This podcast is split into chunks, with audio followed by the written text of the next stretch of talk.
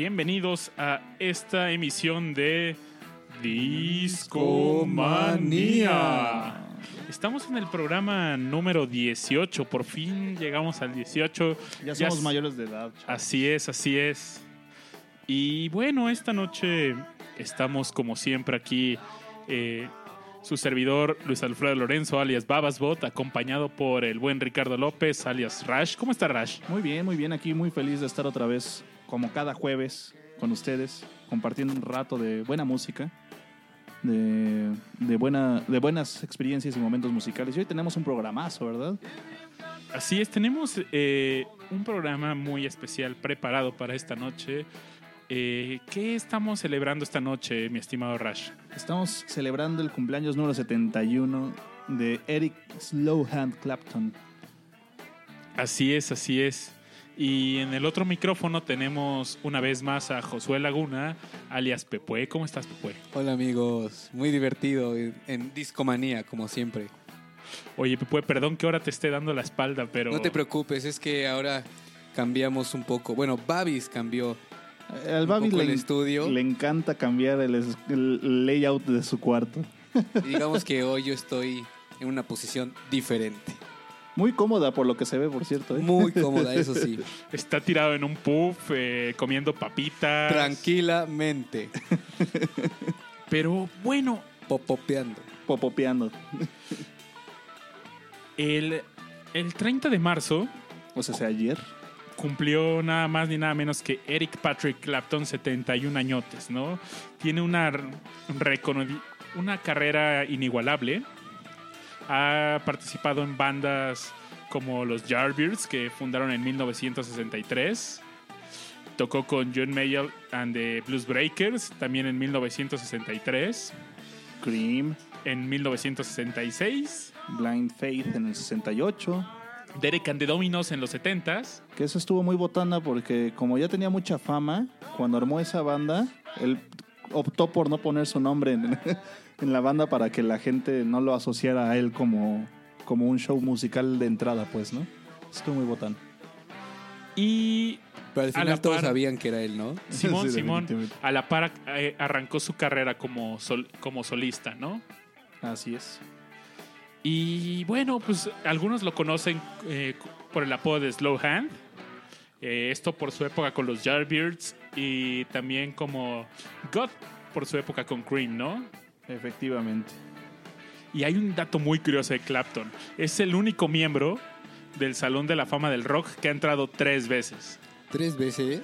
Una vez entró con The Yardbirds en el 92. Wow. con Cream en el 93 y como solista en el 2000.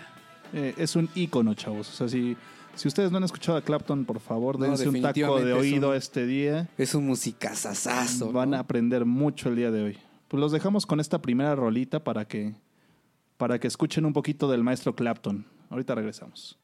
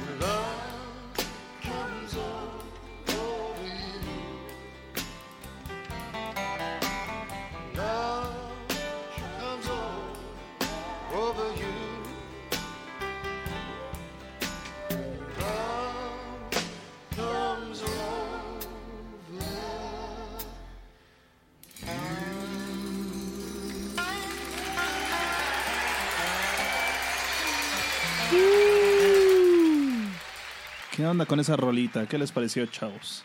El puro estilo claptonazo, ¿no? Bastante Sí. coqueta, bastante coqueta. Se escucha por qué le, apell- la- le apodaban el Slow Hand. Oigan, quiero mandar un saludo muy especial a nuestro buen amigo Aureliano Carvajal, que nos acompañó en el podcast pasado. Que de hecho es el prácticamente el gerente de investigaciones discomanía. discomanía. Así es, el, el buen Aure nos ayudó a preparar este especial para Eric Clapton y los, los aplausos son para él. Eh, Eh, No. pe, pe. Pero bueno, siguiendo un poco con los datos curiosos de Eric Clapton, bueno, no curiosos, ¿no? De sus logros. Eh, estábamos hablando del Salón de la Fama del Rock, ¿no? Y, y Clapton con los Yardbirds, pues bueno, eh, los Yardbirds fueron como que el impulso de estos, de los de estos guitarristas, ¿no? Que formaban parte de esta banda. Todos ellos en- están en el top 5 Top Eh, 5, De los mejores guitarristas de la historia, ¿no? de todos los eh, hay una lista de la revista Rolling Stones que se llama los 100 guitarristas más grandes de todos los tiempos, ¿no? Y bueno, Eric Clapton está en el segundo lugar, Wow. solo abajo de Jimi Hendrix. Pues claro, el maestro Hendrix. En tercer lugar está Jimmy Page Wow. Y Jeff Beck en quinto lugar, abajo de era de Keith Richards, ¿no? Keith Richards está en el cuarto, así es. Wow. Los Rolling, chavos, los Rolling. Así es. Y bueno, también Clapton fue ganador de 18 Grammys. Nada más y nada menos, ¿no? Así es, Así ¿no? le llegaban solitos. Y ¿No le habrán salido en el cereal? como en Los Simpsons, ¿no? Como cuando Mero avienta su Grammy ¿Por el excusado? por la ventana y se lo regresa. Ah, sí, Ah, toma esta mierda. Así de, ¡ay, otro Grammy! y bueno, también en lo- la, en la misma revista Los Rolling Stones tiene otro listado de que se llama Inmortales, los 100 artistas más grandes de todos los tiempos. Y ahí Clapton ocupa el lugar número 55, ¿no? Entonces estamos hablando de una persona que ha trascendido bastante en- con su carrera musical, ¿no? De hecho, Sí, yo claro. pondría a Clapton pues, obviamente en el mismo nivel que los Beatles, porque incluso colaboró con ellos por si no sabían.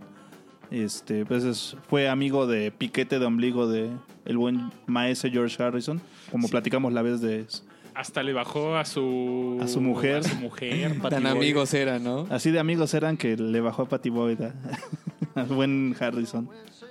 Sí, sí, ¿Y después sí. siguieron siendo amigos o ya no? Pues sí, sí, de hecho sí son, o sea, su amistad trascendió los pleitos maritales, ¿eh? Muy bien, ¿eh? Porque obviamente ya se había ca- casado este George con, con Patty. Y no sé si ubican, que seguramente la vamos a escuchar por ahí. Este, la canción de Leila. Y este, bueno, esa Clapton se la dedicó a Patty Boyd, ¿no? Realmente no era Leila, era Patty, pero pues obviamente no podía ser tan directo, ¿verdad? Patty, you got me on my knees. Patty. I'm begging, darling, please. y está- toma la que llega el, Sí, el no, pues, otro y pum. Mu- Muy buena amistad, la verdad es que eso trascendió, aparte de todos los problemas que había, ¿no? Oigan, pero bueno, empecemos este recorrido por l- la carrera de Clapton. Así es, porque si no saben, chavos, vamos a platicar mucho sobre, sobre Clapton y sus enemil grupos. todas las. eh, to- todos los grupos en los que estuvo, todas las alineaciones en las que participó. Este, Y todos de puros musicazos también, ¿no? Así es, Así puro, es, así puro es. musicazo. Entonces vamos a empezar con los Yardbirds, ¿no? Así es, pues bueno, eh, vamos a estar escuchando mientras de fondo esta rola de Too Much Monkey Business. De los Yardbirds. Y bueno, los Yardbirds fueron fundados, se formaron en 1963 y son recordados, ¿no? Tuvieron así como que muchos éxitos al hilo, canciones como For Your Love, Under, Over Under Sideways Down y Heart Full of Soul, ¿no? No, bueno, no sé si las ubiquen, pero la verdad es que también es muy buena. Ahorita vamos a ponerles For Your Love al, al terminar esta sección. Es muy buena. Así también se llama el disco. El disco de la de For Your Love, híjole, creo que Creo sí que se llama así. No, creo que también es For Your Love. Sí, se llama, es homónimo. Y justamente esta- en esta primera etapa Clapton tiene, o, o sea, Clapton fue cambiando todo su estilo musical, ¿no? En esta parte es como, pues fue el inicio, ¿no? De la invasión británica, eh, un sonido muy, pues no sé si decirlo blusero, pero, pues sí, es blusero, ¿no? Blues blanco, ¿no? Porque sí tiene un sonido muy depurado. También es famoso por eso, ¿no? Por la limpieza con la que toca. Y su Stratocaster, ¿no? ah, Como- claro. Sí, la Stratocaster de, de cajón, chavos. Es muy, eh, no sé, es muy notable cuando Clapton toca en algún disco. Por ejemplo, recuerdo una colaboración que hace con Roger Waters. Luego, luego la, la guitarra suena claptonera, ¿no? Sí, es, sí, es muy evidente. Y, pero bueno, aquí tienen también pues este sonido full stone, ¿no? Esa distorsión, pues Pues era lo que estaba de moda. El chavo siempre le así gustaba es. innovar. La verdad es que también, conforme vamos a ir pasando, van a ver cómo se va, cómo va evolucionando poco a poco Clapton en su, en su estilo musical y cómo se va consolidando el mismo como, como lo que es hoy en día. Este, hoy obviamente, ahorita en este momento con los Yardbirds obviamente eran como el parteaguas, pero obviamente como dijeron hace ratito la, la invasión británica, entonces hubo una, un poco de de amalgamiento, ¿no? Hacia lo que eran los Beatles, lo que eran este los Kings y cosas por el estilo. Entonces, ahorita vemos un poquito de esa, se, escucha un poquito de fondo la, la idea que tiene el grupo de consolidar esta idea, ¿no? De, de ser parte del grupo que se quiere meter a las casas de todos los americanos, por poner un ejemplo, ¿no? Oye, pero cuando pues termina esta grande banda fue... ah, O sea, no duró tanto realmente, ¿no? Fueron dos añitos. bueno, terminó en el 68, pero bueno, en sí. el 90, en el nove- desde el 92 se volvieron a juntar y de repente tocan, ¿no? Sí, bien raro, de esas cosas que uno no se espera. Sí, pues varios años de inactividad y se vuelven a juntar. Pues bueno, es que son músicos tan virtuosos que en algún momento cada músico eh, tiene que seguir su camino, ¿no? Sí, obviamente. Es difícil trabajar junto. Cada quien le quiere poner su propio tono a las canciones y obviamente se pelean, pues no, no es tan fácil, ¿no? Y bueno, cuando esta banda termina en el 68, pues nace otra gran banda, ¿no? Jimmy Page funda lo que fue Led Zeppelin. Claro que sí. El vocalista y quien tocaba la armónica, Keith Relf, eh, y con- en conjunto del baterista Jim McCarthy, hacen el grupo de rock sinfónico Renaissance, ¿no? Ese grupo no lo conozco. Está, Debe estar bueno, ¿no? está cotorro, sí, sí, sí. Pues es que es más sinfónico, entonces obviamente lo sinfónico no tiene tanta cabida en el mainstream, Sí, claro. es más de música de fondo, por decirlo así, ¿no? O de, sesiones de, escu- de escuchar música. Entonces no, no sonaba en la radio ni nada por el estilo, ¿no? No tuvo tanto éxito comercial, pero la verdad es que la propuesta que manejan es muy buena. Y bueno, ellos sacaron seis discos. eh, Five Live Yard, Yardbirds, For Your Love, Having a Rave Up with the Yardbirds, Roger the Engineer, Little Games y Beersland. Pero, ¿qué les parece si nos vamos a escuchar otra rolita, Go to Hurry? No, no, no, no, mejor el For Your Love. Ah, va, va, va, va, va. Sí, esa, esa la conoce más la gente, si, si la topan pues estaría mejor. Entonces los dejamos mejor con For Your Love para que, para que sepan un poquito de lo que era Yardbirds. Los dejamos en Discomanía. Nia, nia, nia, nia, nia.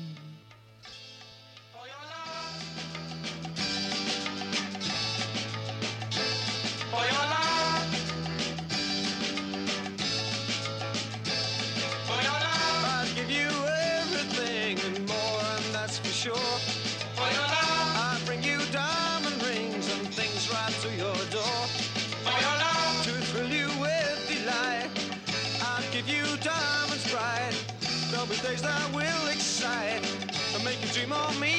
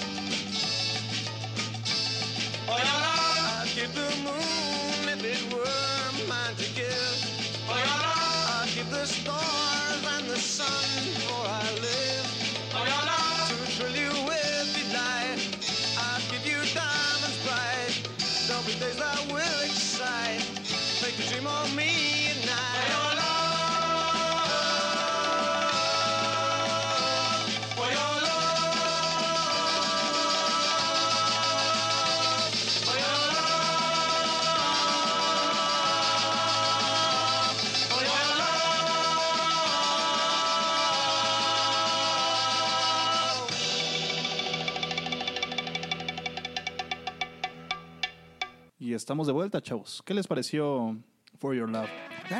¿A poco no la habían escuchado antes?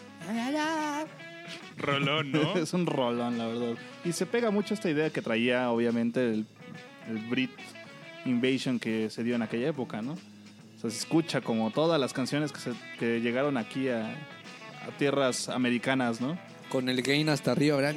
Hasta arribota, carnal. Pues sí es lo que decían, de que eran muy innovadores los sonidos que ellos metían, ¿no? Eran, Así pues es. empezaron los 60 ¿no? Y, est- y llegó todo, to- todo, todo este movimiento, ¿no? La invasión británica llegó a romper madres, ¿no? Sinceramente, yo creo que de esa década, no sé, Salieron de lo mucho, mejorcito, Sí, ¿no? es, yo creo que en, en cuanto a rock brit- británico fue lo mejorcito que se ha dado hasta, pues yo creo que hasta la Y fecha. bandas que siguen hasta ahora, ¿no? También. hasta ahora. Como los Rolling Stones, por ejemplo, o los Beatles, que no están, pero bueno, también marcaron, marcaron época, ¿no? Y bueno, estamos escuchando ahora a los Blues Breakers. Esta rola que se llama Hideaway, ¿no? De hecho, en su versión mono, ¿no? Cuando. ¿Ustedes qué opinan? ¿Mono o estéreo? Yo, yo digo que depende de la rola. Es una buena discusión, ¿no? Es una muy buena Tun, tun, discusión. tun, tun, tun. Tun, tun. Yo, yo digo que, que, que está chido dependiendo de la canción. O sea, por ejemplo, hay, hay canciones que sí suenan muy bien en monodal. Y hay otras, por ejemplo, todos las- los arreglos que le hicieron a las canciones originales de los Beatles para hacerlas, Sí, están en Estéreo. estéreo. eh, pero comillas, comillas. Este, pues no, es- la verdad es que se escucha bien, bien Sí, feo, si ¿no? te falta una bocina, pf, adiós, ¿eh? Sí, De hecho, cuando grababan, eh, había. Se desarrollaron ciertas tecnologías. Esto lo leí en el libro de Neil Young. Donde pues ellos grababan en mono y tenían ya algún sistema que los ayudaba a pasarlo a estéreo, ¿no? Pero se degradaba bien gacho a la calidad. Y por ejemplo, el primer disco de Neil Young lo grabaron con ese, con ese sistema y de plano Neil Young lo tiró a la basura y decidió regrabar todo el álbum de nuevo, ¿no? Algunas copias de ese disco se colaron al mercado y ahora son muy valiosas. Dinero es dinero, chavos. Así es. El dinero es dinero, aprende algo dinero. Pues fíjense que los Blues Breakers empezaron en 1963, pero realmente cuando ya agarraron, pues ya eh, suelo firme, fue en el 65, ¿no? Este, Clapton ya era popular para esa época, obviamente ya con los Yardbirds ya, ya había hecho fama había y historia. Entonces, este, pues ya la gente ya los conocía, ¿no? En esta misma banda conoce a Jack Bruce, que es con quien formaría después a Cream, ¿no? Correcto, este, correcto. bueno, eh, la verdad es que también tiene muy buena, aunque poco vivida por decirlo así, la verdad es que no suena tanto. Los Bruce Breakers tienen muy buena, una muy buena propuesta musical. Y tenían una alineación de pelos, ¿no? Pues Sí, Clapton, Peter Green, Mick Taylor, Harry Mandel, eh, Sugar Kane, Andy Fraser. Andy Fraser. Entonces- sí, sí, eh, la verdad es que también es una muy buena, muy buena esta alineación, ¿no? Que les digo, pues no duró tanto, entonces cuando cuando Clapton dice, bueno, pues la verdad es que hay que hacer otras cosas, en el 66, después de conocer a Jack Bruce, pues forma Cream, ¿no? Cream es una de sus bandas más más representativas, más Pues ahí emblemáticas. estaban, ¿no? La crema y nata. La Y- crema y nata que Cream. justo ahora estamos escuchando esta rola de I Feel Free que me encanta. Es buenísima esa rola, es muy buena. Y este, pues sí, en el 66, este, pues ellos sacan una idea, una fusión blues rock, ¿no? Son de estas super, las que les llaman supergroups, ¿no? Sí, los supergrupos. Jack Bruce, eh, Ginger, Bra- Ginger Baker, por supuesto Clapton, Obviamente ¿no? Clapton. Y pero aquí cambia su estilo, ¿no? Porque Cream realmente es una banda más psicodélica.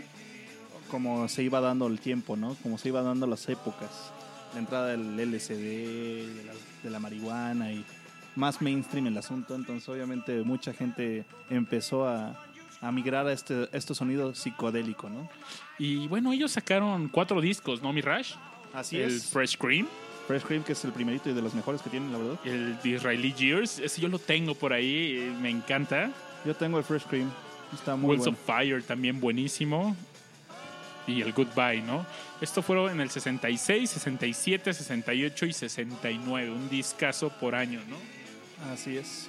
Sí que le chambeaban, ¿eh? No, pero pues es que en aquella época esa era su vocación, su no había tantas ventas como hoy en día, no había tanta tanta idea de, de la mar- del marketing, ¿no? Que hoy se da con los artistas populares hoy en día. Pero pues sí, la verdad es que estamos en, en aquella época, pues chambeabas o chambeabas, carnal. Si te salías un año del aire, ya nadie te recordaba.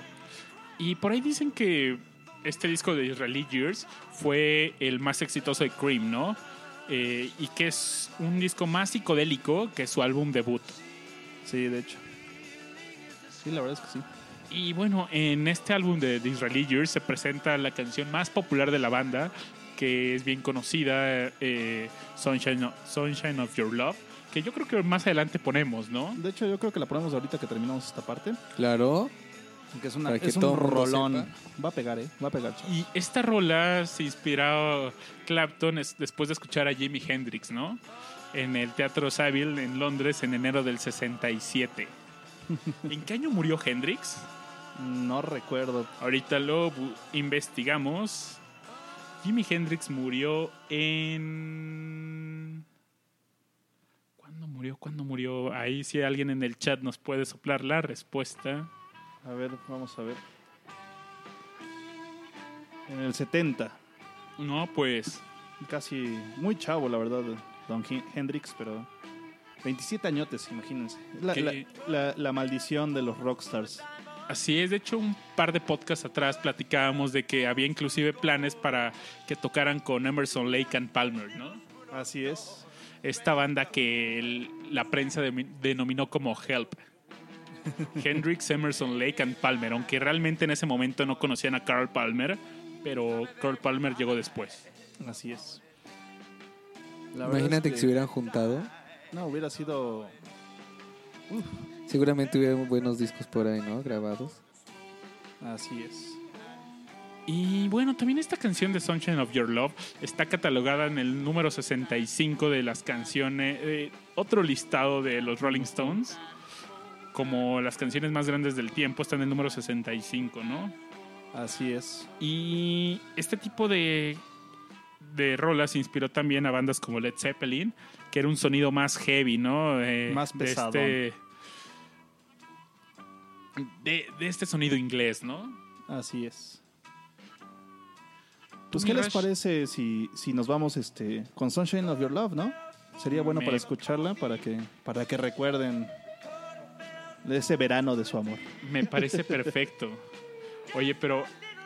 Puf, es que también me encanta White Room, es de mis canciones favoritas, pero bueno, vamos a escuchar Sunshine of Your Love.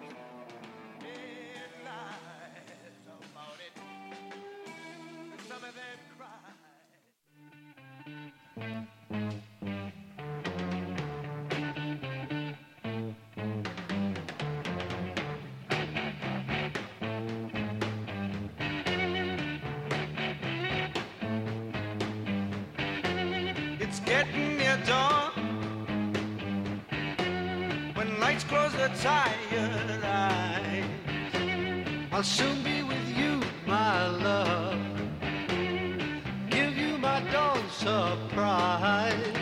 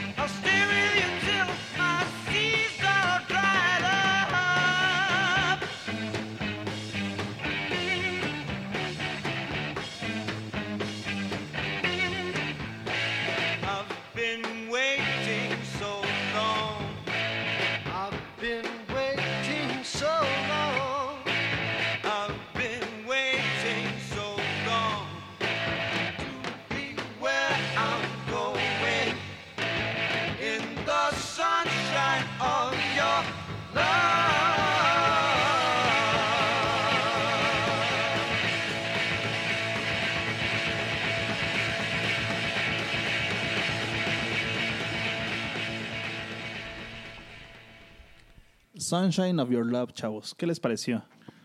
Uf, rolón, ¿eh, mi Rush? Estamos escuchando de fondito Batch, también de Cream, en la cual tuvo una participación bastante grande de George Harrison. Es una muy buena rola también. Y tú, gran fan de Harrison. ¿no? No, bueno, pues todo lo que sea de los Beatles, soy, soy fans. Fans from Hell. Oye, fíjate que yo le tengo mucho cariño a esta rola de Sunshine of Your Love porque cuando iba en la prepa tenía una banda con el buen Luis Santiago que estuvo hace como tres podcasts también por acá, ¿no? Que hablamos de David Gilmour. Así es. Y bueno, esta rola la sacaba con él, ¿no?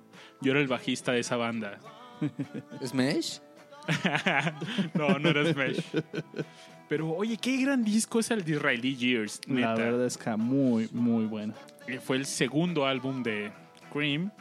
Si tienen chance, chavos, por favor, Llegó al número 5 de las listas de Reino Unido y 4 en Estados Unidos. búsquenla en Spotify o en Google Play Music o en Apple Music o en lo que ustedes ocupen para escuchar música en YouTube. Este, pero sí dense la oportunidad de escucharla. E- Es un, es un discazo, la verdad. No se van a arrepentir ni tantito. Oye, pero grandes éxitos como Strange for You, Sunshine of Your Love, World, World of, Pain, esa es buenísima.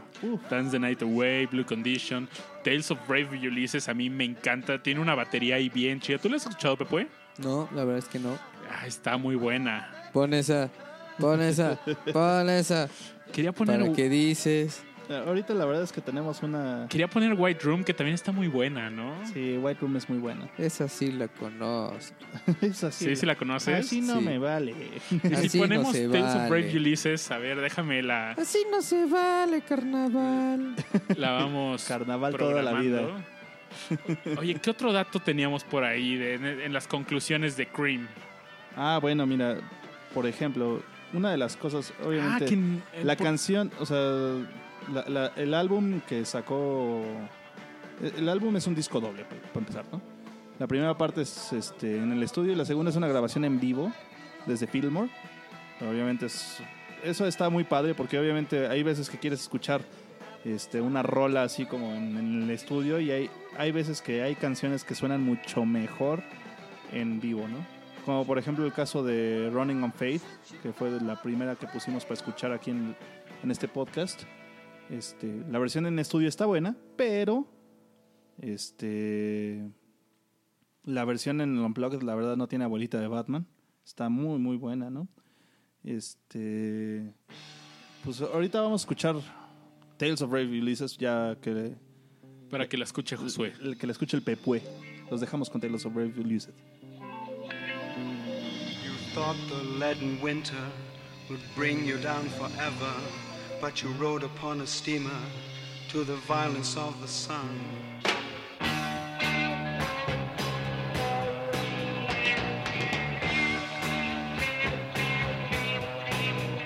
And the colors of the sea find your eyes with trembling mermaids, and you touch the distant beaches with tales of brave Ulysses. How his naked ears were tortured by the sirens sweetly singing, for the sparkling waves are calling you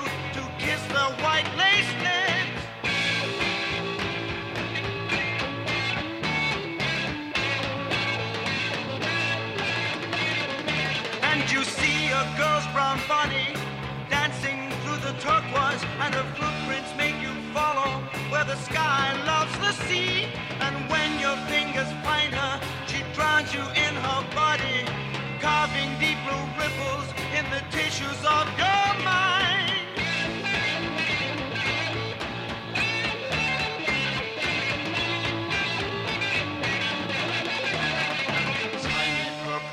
Fishes run laughing through your fingers, and you want to take her with you to the hard land of the winter.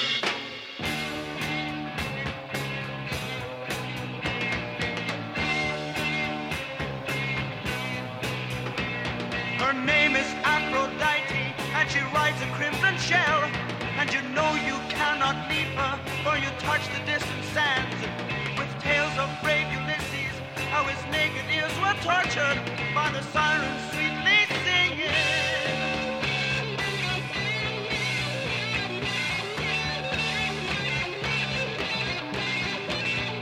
Tiny purple fishes run laughing through your fingers, and you want to take her with you to the hard land of the winter.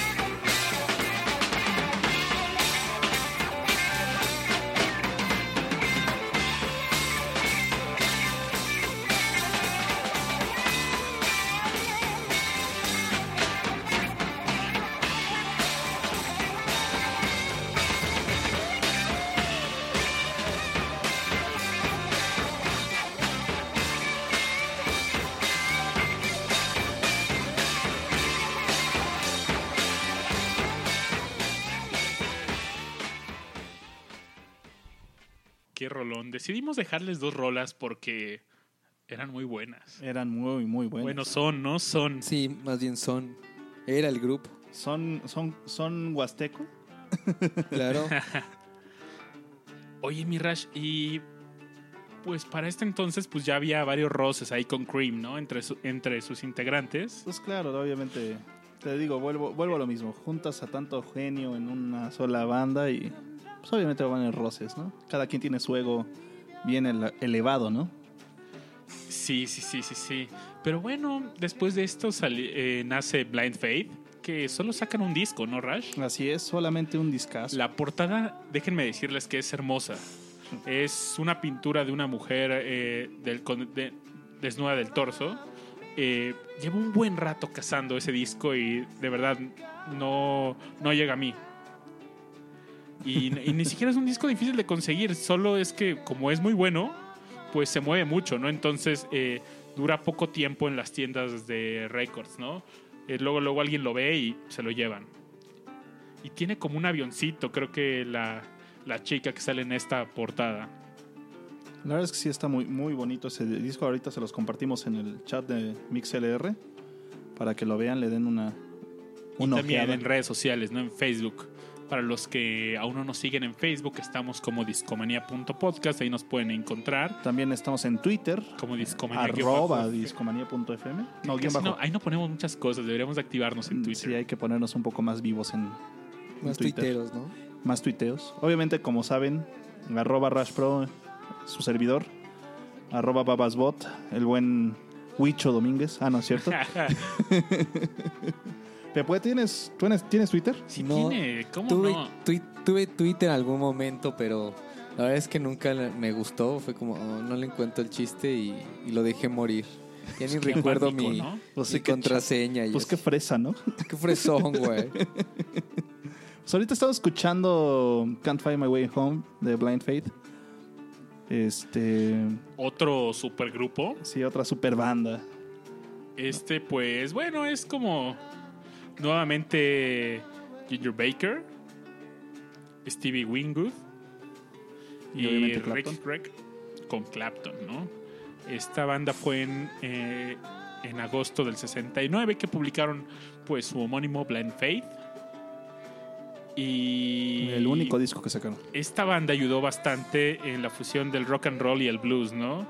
Era como una armonía entre esos dos géneros, ¿no? Así es. La verdad es que tirándole al psicodélico, o sea, un blues psicodelicón acá muy sabroso, si lo quieren decir así. Este. Es algo triste porque me hubiera gustado escuchar un poco más de ellos como, como grupo, que no se dieron las circunstancias, pero, pero el disco que sacaron fue excelso. Y bueno, este grupo nació, como decíamos, ¿no? en los conflictos de Cream. Y. ¿Quieren escuchamos otra rola, Rash, o seguimos el cotorreo? Yo creo que sería bueno escuchar una rola de Blind Faith, porque no hay mucho que hablar de ellos. Esta, de. Presence of the Lord es muy buena rola. Y pues escúchenla, ¿no? A ver, a ver qué les parece. Arre, pues.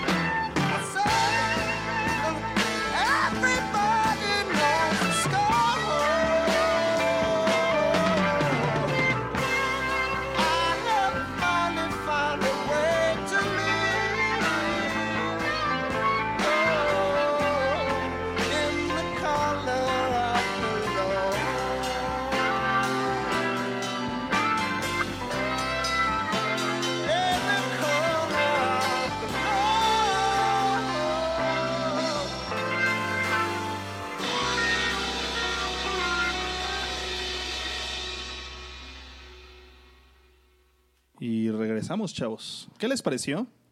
¿Qué les pareció Blind Faith? No, no, no, no, no, neta. Qué buena. ¿Cómo es que solo hicieron un disco, caray, no? Es lo que te decía hace ratito. O sea, no puede ser posible que solamente hayan sacado un disco.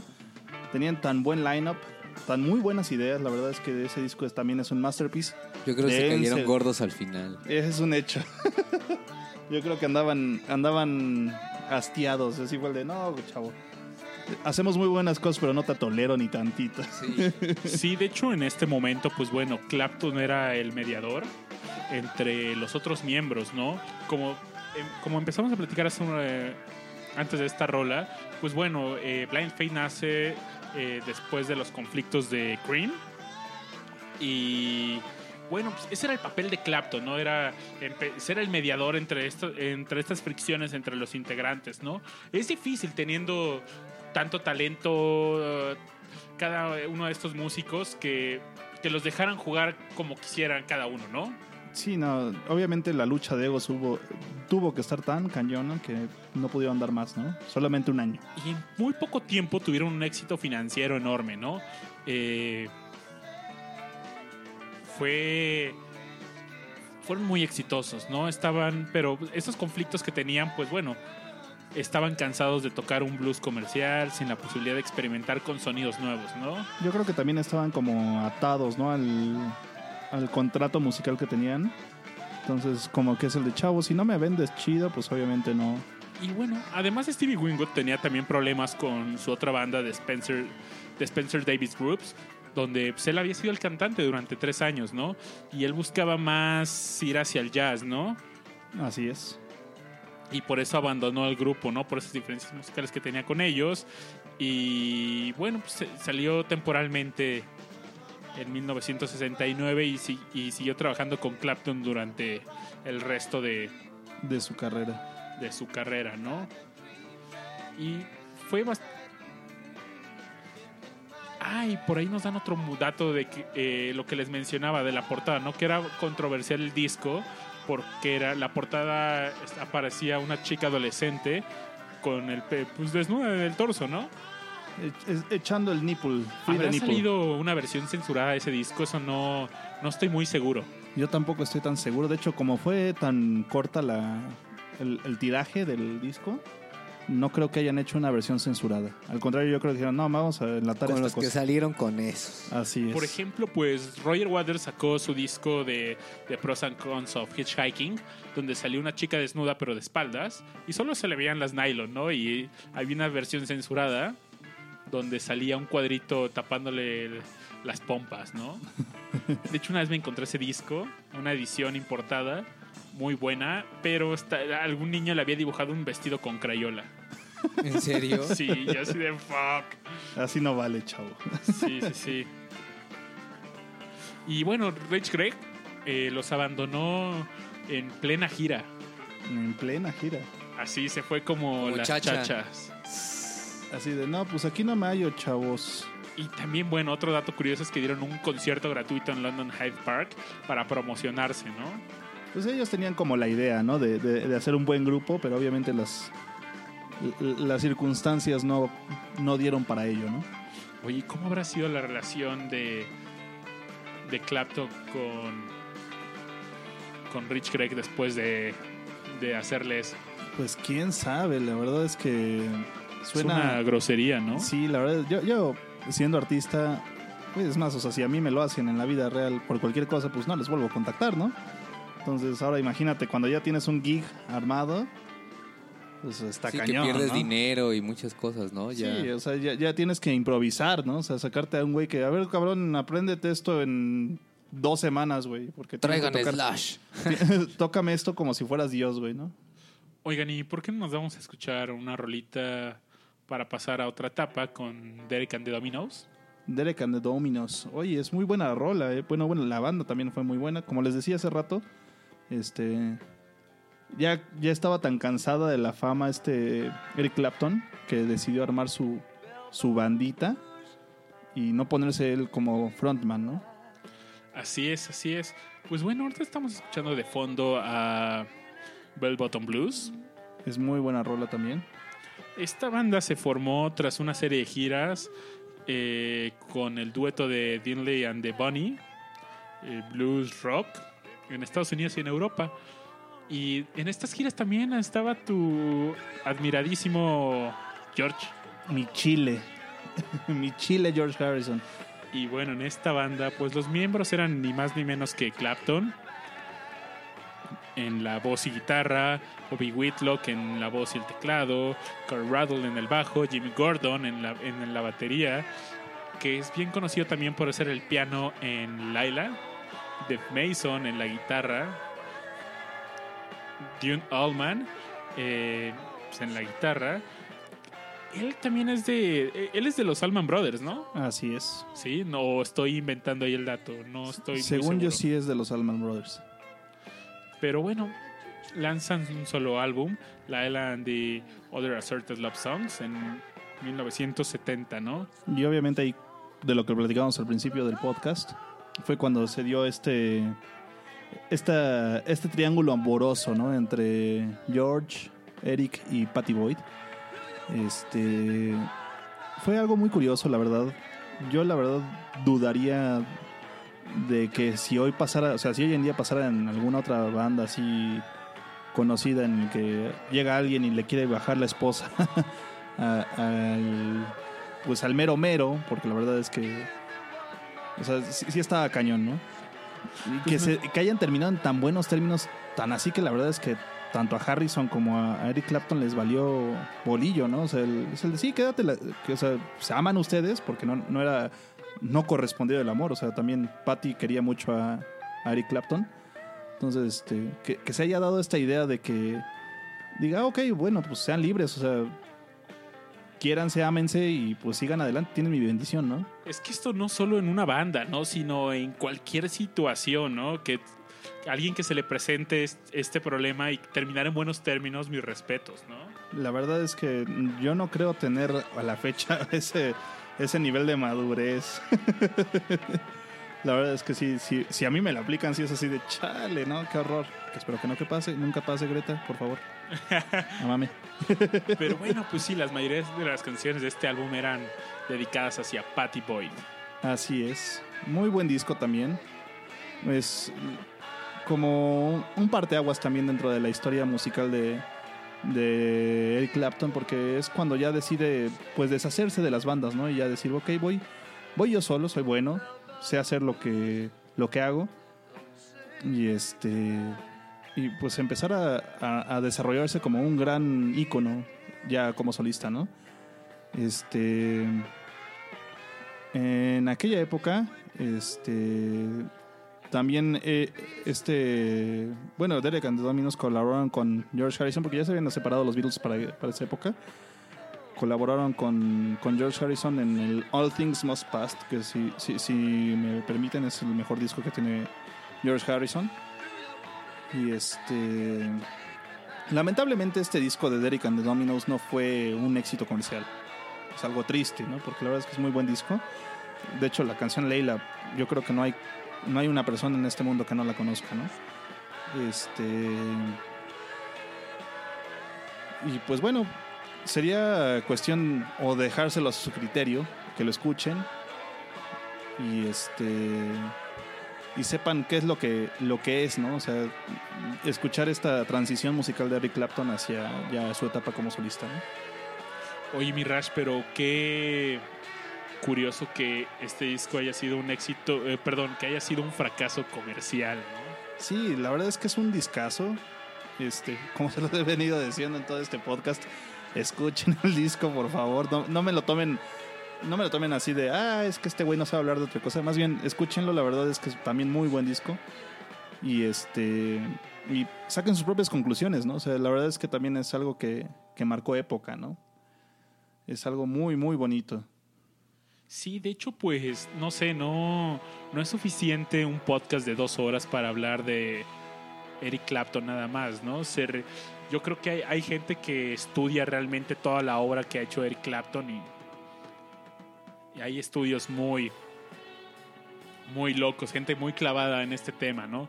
Tiene una carrera musical que ha, que ha sido no sé, parteaguas hacia nue- nuevas bandas, ídolos de varios. y- Fíjate Y que algo muy triste es que obviamente Derek and the Dominos termina, o sea, se, se da porque porque Dwayne Allman este, muere en un accidente Cierto, cierto, ¿no? y este y Jimi Hendrix en aquella época que también ya estaba, pues que platicamos hace rato, ¿no? Que murió en el 70, pues obviamente estábamos en esta época. Este, pues muere de sobredosis Y, esto es- afectó mucho a Clapton, ¿no? pero cañón.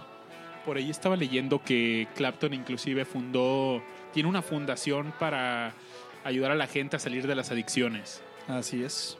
Así es. Y dicen que esto derivó una etapa de adicción a las drogas y una depresión fuerte, ¿no? Y que con eso la banda se disolvió, ¿no? se disolvió.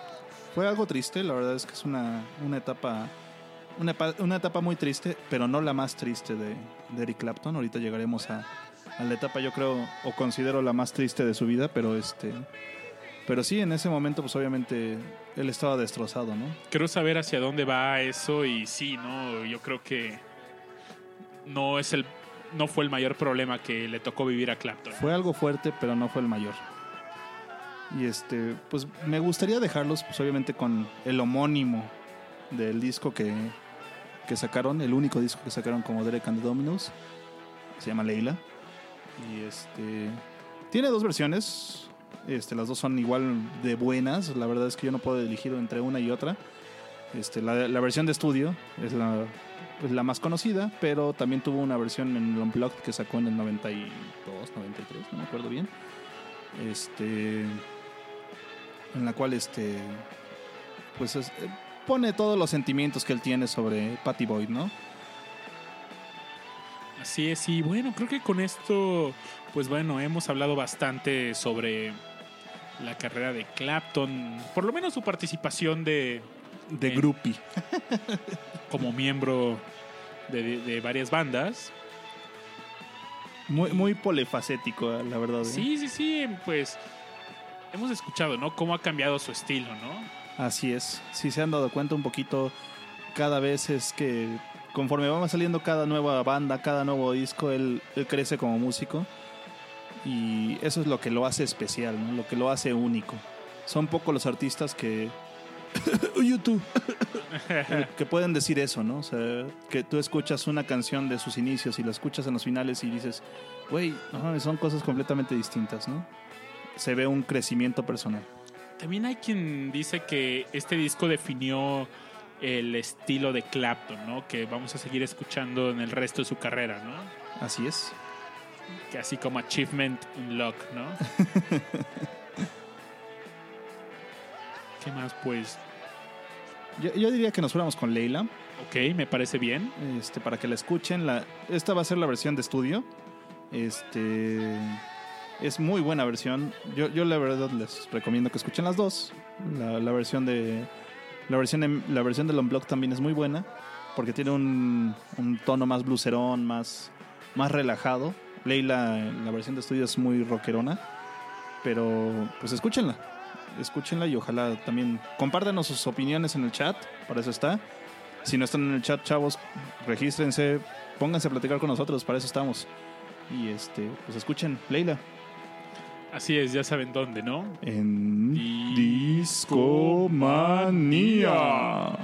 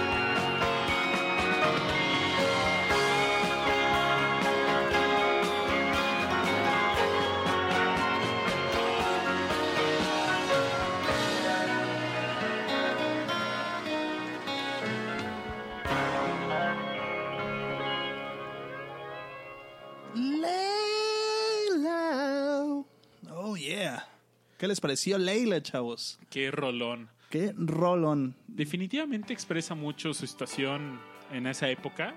Su situación amorosa, su situación sentimental. La verdad es que, híjole, pocas canciones te erizan la piel, ¿no? Yo creo que Leila es, yo creo que dentro de mi top 10 de canciones amorosas, Así es, así es. muy buena rola. Pero bueno, vamos a- llegando a su carrera como solista. Y bueno, estamos escuchando de fondo Wonderful Tonight. La verdad es que Wonderful Tonight es como cuando, cuando le entró un poquito más al country, ¿no? Así el country relaxón, porque él tiene ahí como como unos dejes de de, de country en su en su carrera musical como solista y yo creo que justo cuando va empezando con este disco que yo creo que es el el suyo como solista más exitoso que tuvo, el Slow Hand, obviamente haciendo alusión a su a, su nickname, a su apodo. Y este en ese disco, bueno, eh, ¿qué, o sea, ¿qué canciones no sacó? O sea, Cocaine, esta de Wonderful Tonight, la de Lay Down Sally. Hay, hay muy buenas rolas en ese disco y considero que dentro de toda su carrera como solista, este ha sido el disco que más ha impactado ¿no? en su en, en su carrera musical. ¿no? Fue yo creo que no sé, me, dejé- me dejarán mentir. Este, a la fecha creo que es el disco más exitoso que ha tenido el buen Clapton, por ahí como le, le decimos acá entre nosotros, este, en su carrera como solista. Oye, imagínate si hubiera logrado entrar por cuarta vez al Rock and Roll Hall of Fame. Fíjate que no creo que todavía se haya acabado, ¿eh? No, no, no, claro que Yo no. creo que todavía tiene posibilidades. puede hacer su cuarta aparición ahí, ¿no? Y sería el único también, ¿no? Pues sí es el único que tiene tres. Ahora imagínate, o sea, Creo que el único que tenía eh, dos, no estoy muy seguro, pero creo que sí era Neil Young, ¿no? Así Con es. Buffalo Springfield y como solista. como solista. Así es. De ahí obviamente, bueno, Clapton sigue teniendo la batuta como el único que ha entrado tres veces al a Hall of Fame. Oye, ¿y sabías de que pensó en retirarse cuando, cuando terminó The Yardbirds?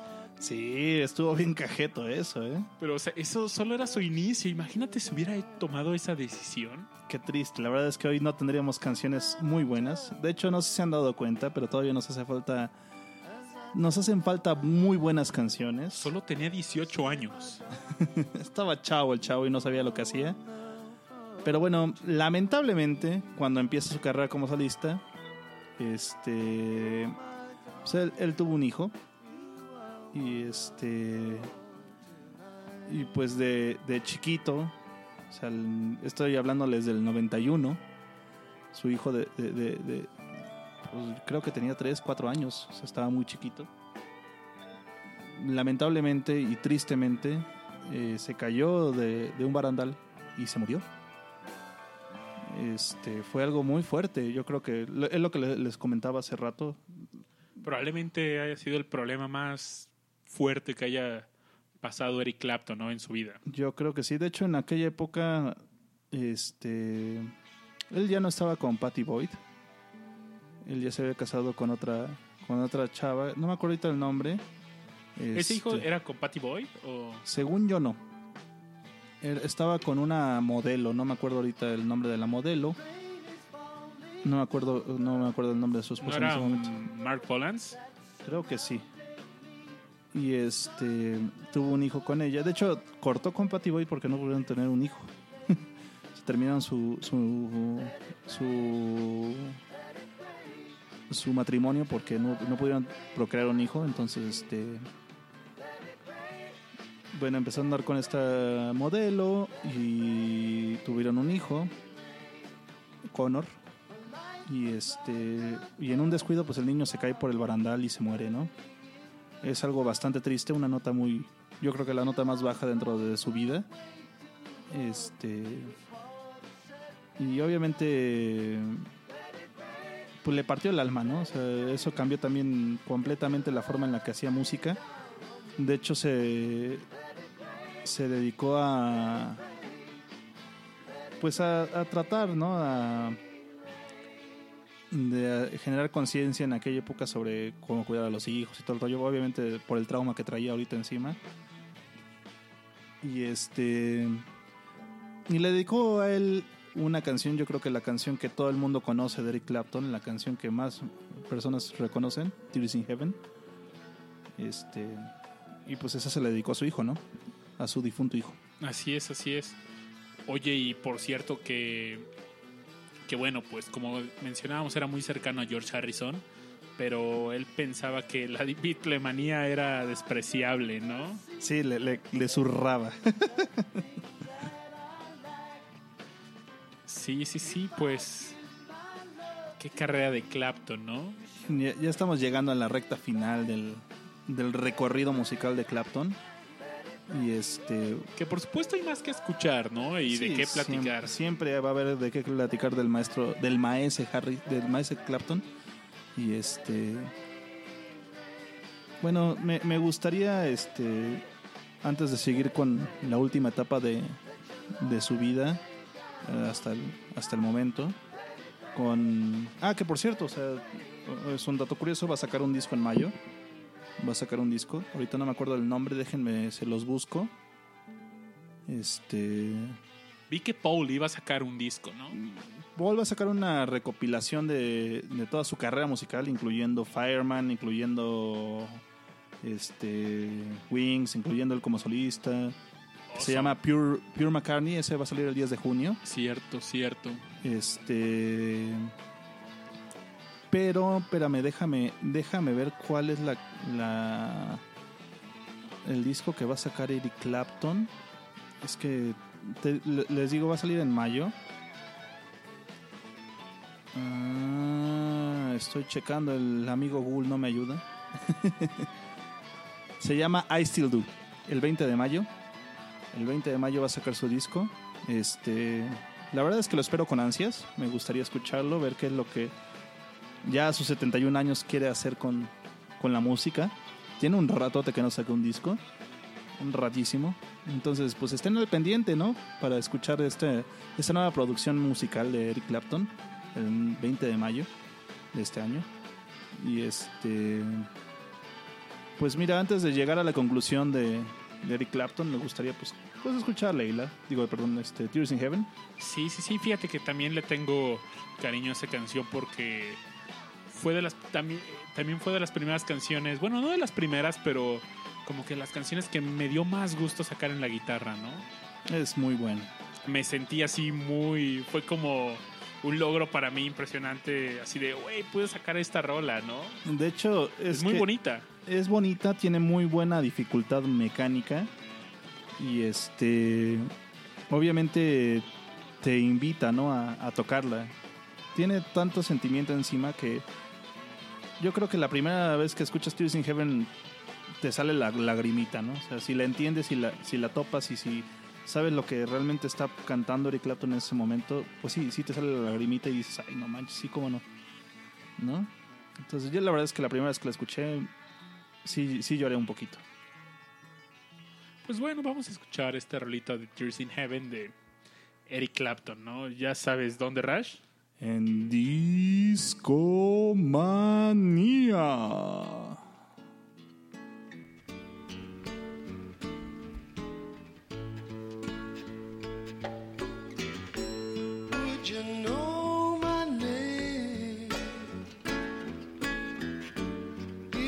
Saw you in heaven?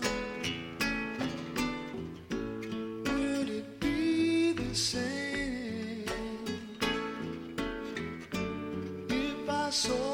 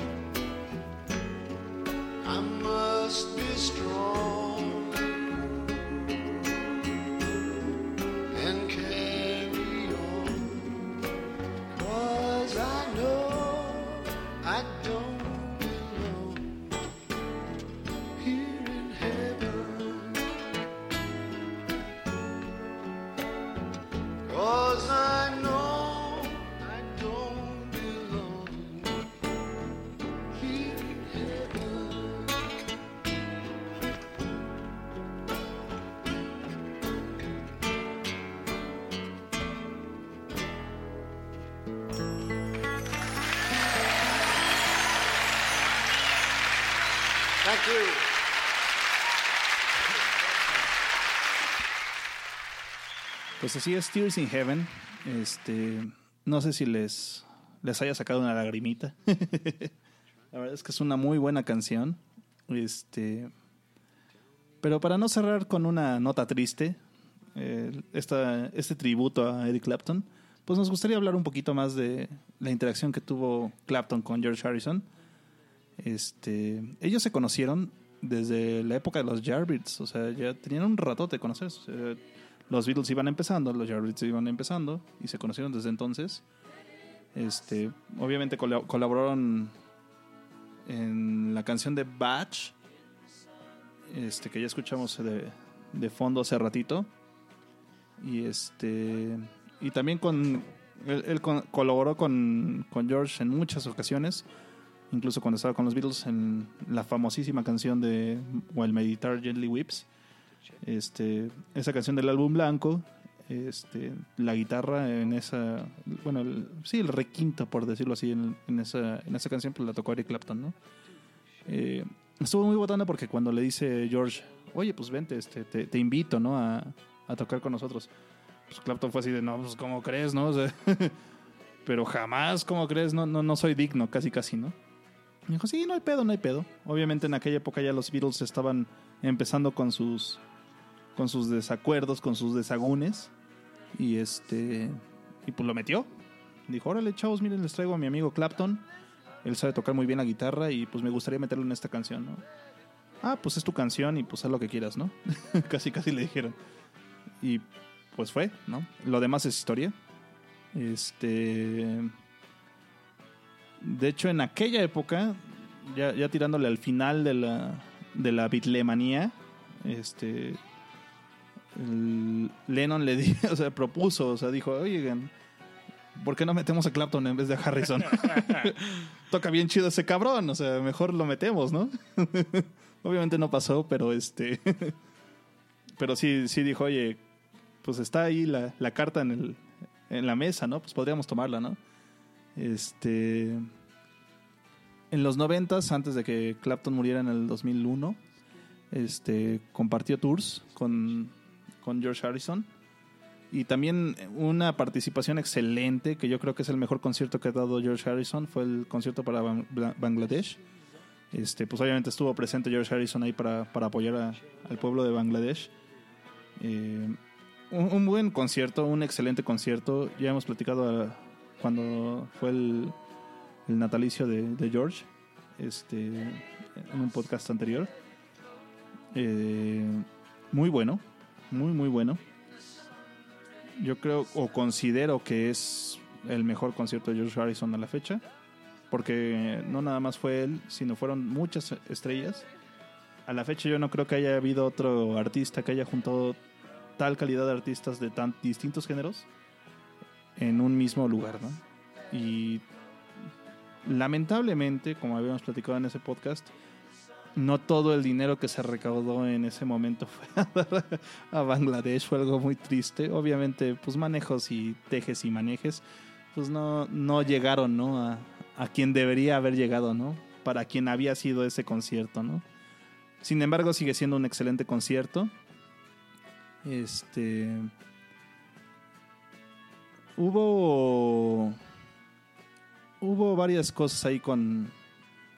Con Clapton y con George. Y lo bonito fue al final, pues, o sea, cuando, cuando muere trágicamente George a causa del cáncer. Después de haber vencido un stabby stabby de un fan en su casa. Después de que lo acuchillaran así como si fuera res.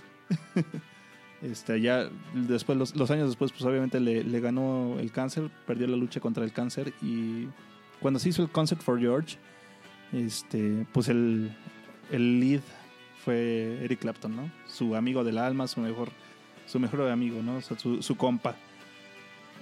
Cosa que obviamente marca todavía la, la idea de, de que él, él, él siempre fue su amigo, ¿no? O sea, aún había pasado lo de su esposa, aún había pasado todo lo que había pasado.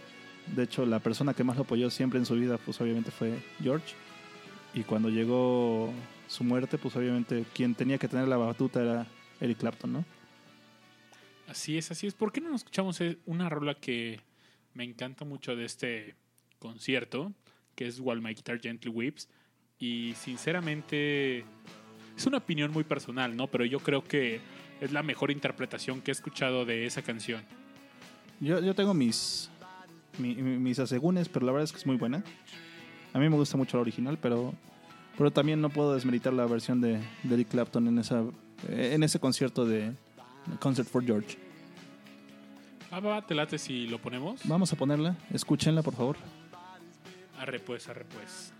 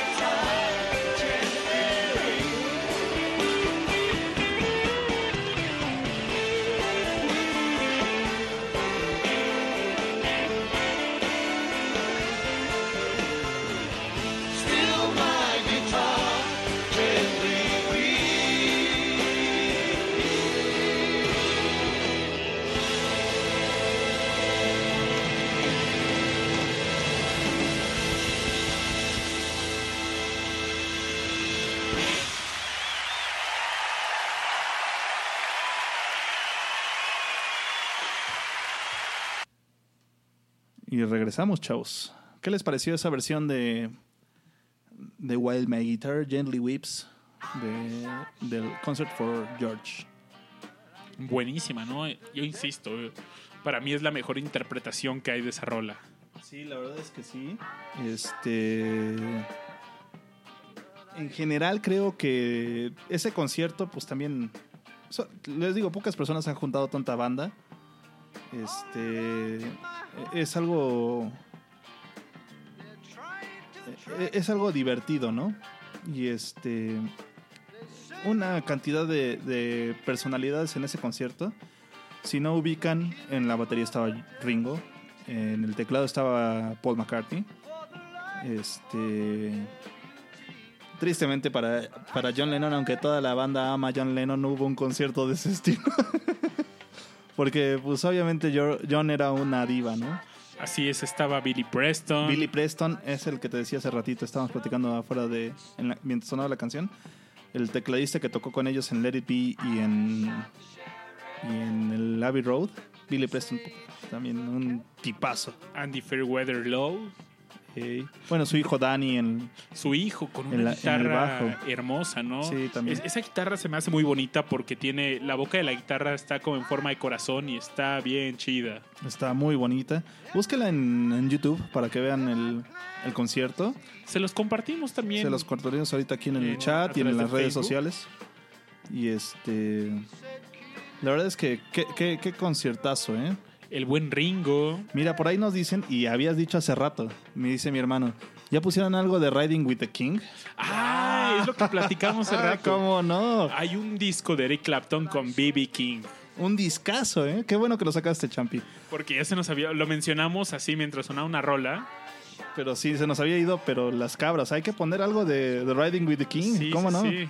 Aquí platicando, no recuerdo qué rola estaba sonando de fondo. Le dije, oye, ¿y por y no planeamos nada de este álbum, no? Sí, no pusimos nada del Riding with the King. Pero el video está bien chido que, pues, el video realmente es que se dan, pues, un rol en una nave, ¿no? Así es. ¿Qué nave era? Eh, Era un Cadillac. un Cadillac negro, ¿sí, no? Sí, era un Cadillac negro.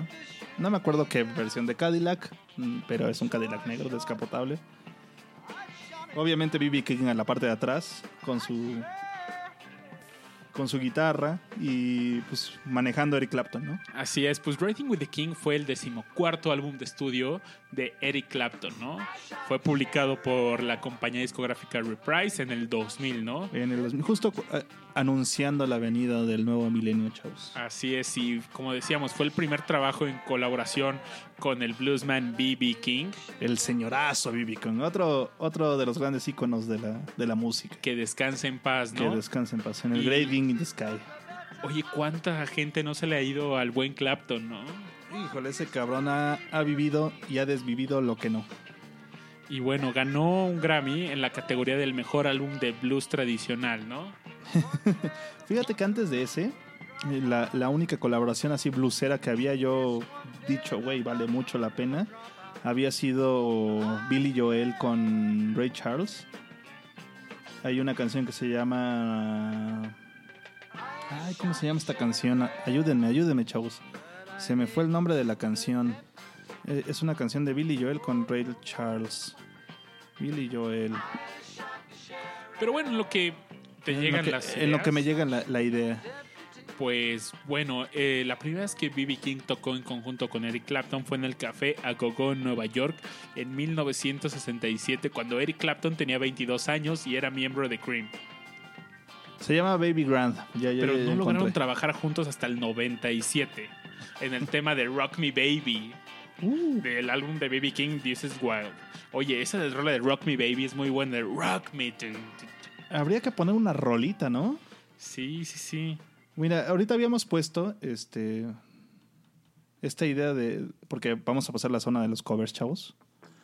Pero de hecho por eso habíamos puesto esta de fondo, De pero fondo escuchamos eh, I Shot the Sheriff de Bob Marley. que ya la habíamos puesto. Yo recuerdo que fue en el podcast de los Aferravers. Los Aferravers.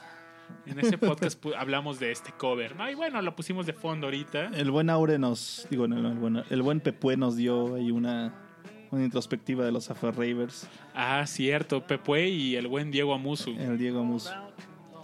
Pero, nos- ¿qué, qué nos pondremos de Riding with the King? Pues el homónimo. ¿no? El homónimo, sí, yo creo que es la que vale, ¿no? Oigan, pues escuchen esta rola y también les vamos a compartir el video de esta canción porque está Buenísima. muy padre. ¿no? Está muy fina. Aparte viene un documental así. eh, hay un documental en Netflix muy bueno de B.B. King que describe pues su vida. Valdría la pena un día hablar, al- como hoy hablamos de, B.B. King- de Eric Clapton, deberíamos dedicarle un podcast a, al amo y maestro del blues, ¿no? Efectivamente, sí, habría que hacerlo. Ah, Ahí tenemos varios podcasts temáticos en cola, en cola para, para su placer, para su beneplácito. Y también si quieren que discutamos sobre algún músico, sobre alguna banda, pues pueden proponerlo, ¿no? Eh, pueden contactarnos, como lo habíamos dicho, ¿no? Por nuestras redes sociales, en, Facebook, en Facebook, en Discomanía FM. en Twitter y En también en el mismo chat aquí. En- aquí en el chat también nos pueden echar. De hecho, nos gusta mucho que platiquen en el chat. Nos gusta interactuar con ustedes. Que nos echen chorcha. Porque ustedes, pues es la razón por la que hacemos este, este podcast, ¿no? Oye, y por cierto, que también queríamos cotorrear que tenemos, pues ya, eh, ya habíamos platicado que teníamos planes de cómo recompensar a estos fans que nos han seguido. Ah, sí, cierto, ¿eh? Y ya, ¿qué onda? ¿Soltamos la sopa de una vez o qué? A ver, chavos, ¿creen aguantar o se la soltamos de una vez? Les, les dejo la pregunta, vamos a escuchar esta de Riding with the King. Y este, pues ahí pongan su, su opinión. ¿Quieren que, ¿Quieren que les aguantemos la, la sorpresa? ¿O de una vez les soltamos la sorpresa? Va, Seguimos va, va. en Discomanía, chavos. Arre, pues.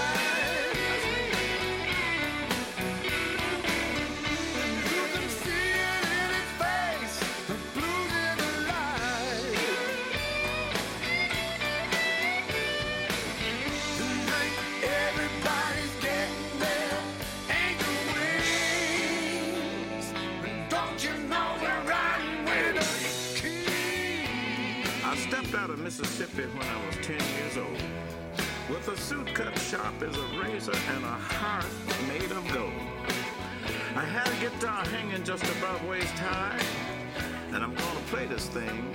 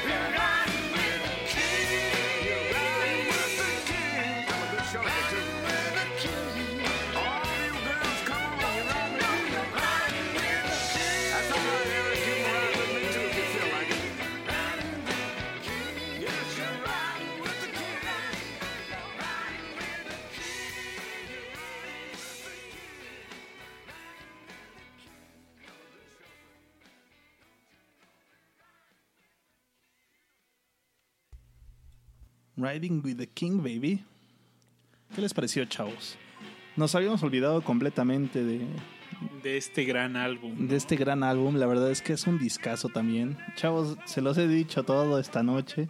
Que por cierto, B.B. King también está en el top 10 de músicos, de, Es- de estos guitarristas, de ¿no? estos guitarristas de toda ¿Por qué la no vida. leemos el top 10 de estos guitarristas? A ver, vamos a leer ese. De hecho, esto es un spoiler, chavos. Esto es un spoiler porque vamos, ya tenemos planeado hacer un, Sí, un como- podcast de los 100 guitarristas, que no van a ser los 100, van a ser los 20. Los 20 mejores guitarristas de toda la, de toda la vida. Pero estaría bueno, ¿no? vamos a echarles un spoiler eh, chiquito. Pues ya platicamos que en el número uno está Jimi Hendrix. El maestro Jimi Hendrix. Accelere. En el número dos, Eric Clapton. A quien le haremos honor- honores este, esta noche. En el número tres, Jimmy Page. De una u otra forma también le hacemos honores esta noche. En el número cuatro, el mismísimo Keith Richards. De quienes hemos hablado los últimos tres podcasts, a excepción de este, porque Casi todo el año eh, hemos hablado algo de Keith Richards, ¿no? pues es que venían los Rolling, chavos. Sí, sí, sí. En el número 5, Jeff Beck, que hoy hablamos también de él. Un poquito, sí. En el número 6, pues, El mismísimo BB King. en conjunto con Lucille. Así es, Lucille, esa, esa guitarra, híjole. En el número 7, Chuck Berry. Y Go Johnny, go, go, En el número 8, Eddie Van Halen. jump. En el número 9, Dwayne Allman, que también hablamos de él hoy. Ajá, Que trágicamente murió en un accidente. En el número 10, Pete Townshend. También hemos hablado de él. Hemos platicado de él en otras ocasiones. Me en encanta ese disco de White City, es muy bueno. Es muy, muy bueno. En el 11, George Harrison, que Por favor. ya me seguía. Vamos Por a seguirnos al favor. 20, a ver yo, yo, yo, yo diría que George Harrison debería estar en el top 5, pero bueno, mi opinión personal. En el 12, Steve Ray Vaughan. Texas Flood. En el 13, Albert King, que también murió. De hecho, curiosamente, Albert King murió como tres semanas antes que B.B. King. Y nadie lo recuerda. Ay, cómo no. En el 14, David Gilmour, que hemos hablado también de él en este podcast. En el 15, Freddie King. Que También como colaboró con Eric Clapton, ¿eh? Exactamente. En el número 16, Derek Trucks. También con los Allman Brothers. Los Allman Brothers. En el número 17, Neil Young, papás. Neil Young. No puede pasar un discomanía si no se nombra Neil Young. En el número 18, pues, Les Paul, Les por Paul. favor. creador de El papá Les Paul. esas guitarritas, ¿no? En el número 19, James Burton. Y en el número 20, Charlie. nuestro buen Charlie.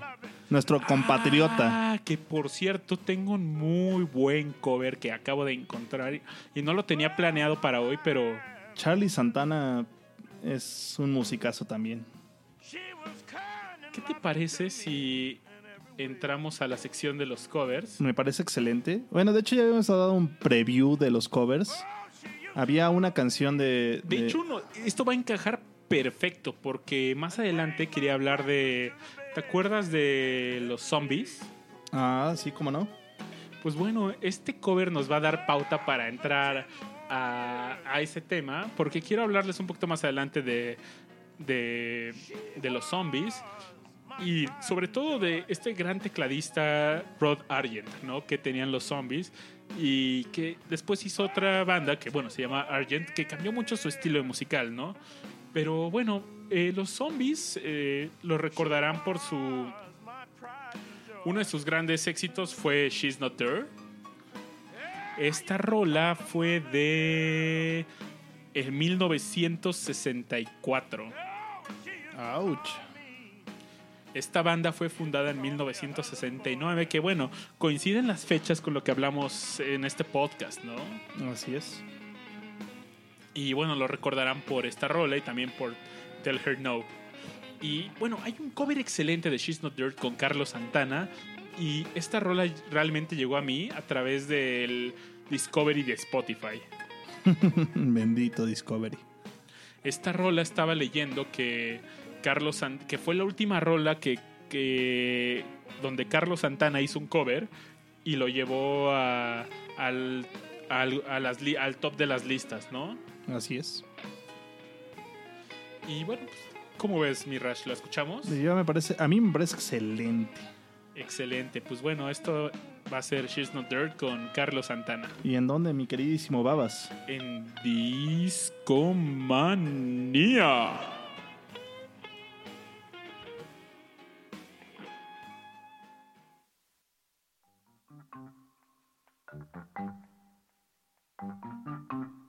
No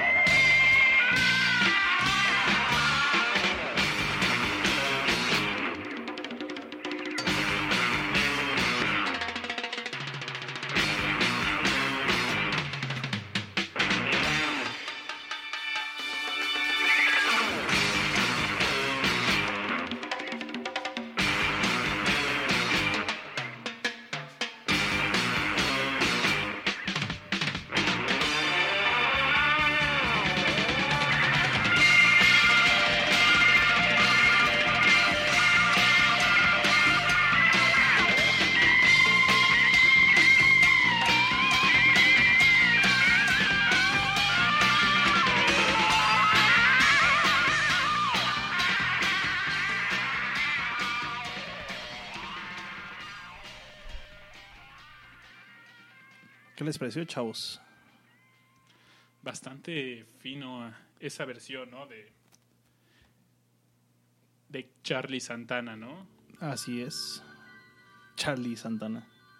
Pues bueno, como les decíamos, esta rola era Un preámbulo.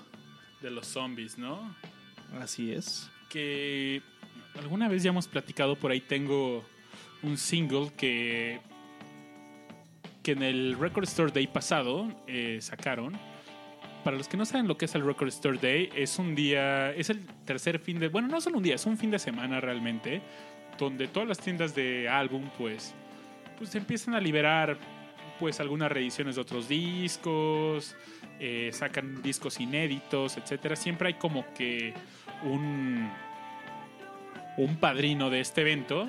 El de este año ya habíamos platicado que era Metallica, ¿no? El año Que pasado chinguen a su fue madre. Dave Grohl, sí, sobre todo el baterista, ¿no? Que me caga Nos caga la madre metálica. por Napster. Malditos.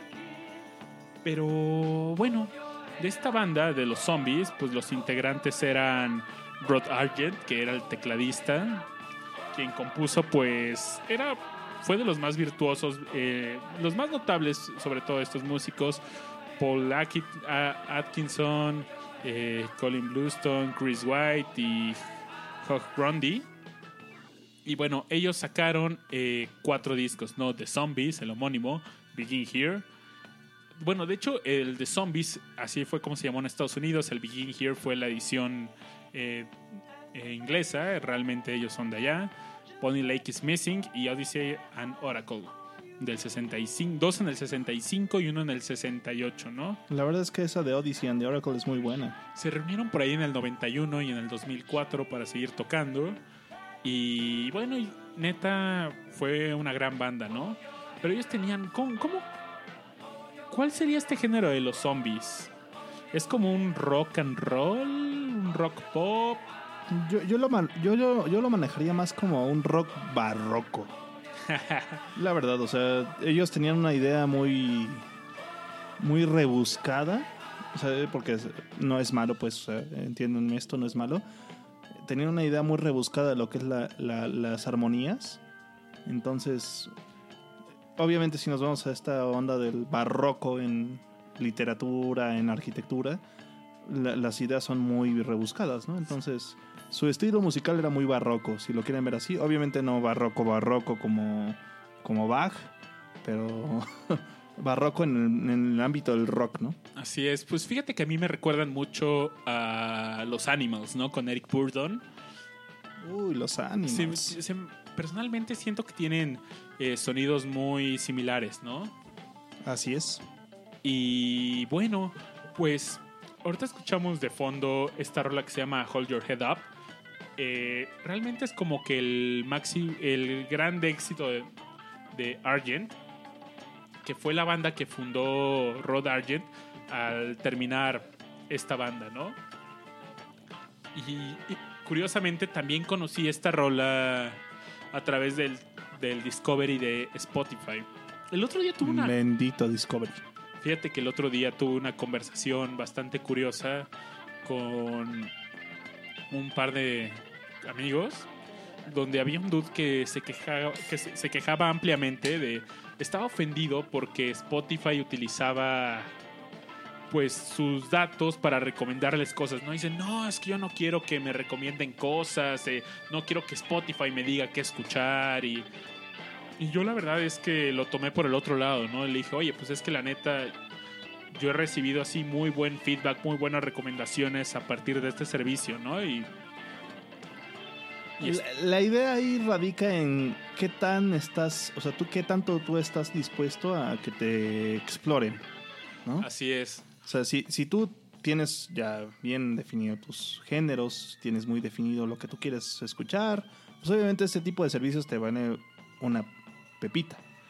Pero si estás siempre en búsqueda de algo nuevo, que yo creo que todos deberíamos de hacer, o sea, porque no todo, o sea, hay tanta música allá afuera, hay tantos géneros, hay tantos artistas allá afuera que, que tienen algo que darnos, que obviamente esta idea de, del descubrimiento,